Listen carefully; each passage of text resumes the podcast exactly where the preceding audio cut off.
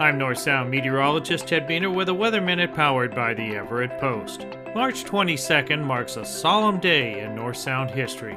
It was eight years ago when the Oso State Route 530 landslide occurred, and this podcast remembers those who lost their lives in this tragic event. A large segment of a hillside on the north side of the North Fork Stillaguamish River gave way that morning, surging across the valley in less than 60 seconds, sweeping away everything in its path, including the Steelhead neighborhood. It was a wet winter, but it had been dry for several days prior to the landslide when the weight of the hillside gave way. The landslide temporarily blocked the river before the water found a gap late in the day, easing fears of flash flooding downstream. Yet, backed up water did result in flooding of homes just upstream of the slide area. Showers and even a few thunderstorms hampered crews at work with the initial response and recovery efforts during the next six weeks. Yet, response crews and their support teams did a monumental job with the recovery of those lost. Let's remember those who lost their lives on this date eight years ago.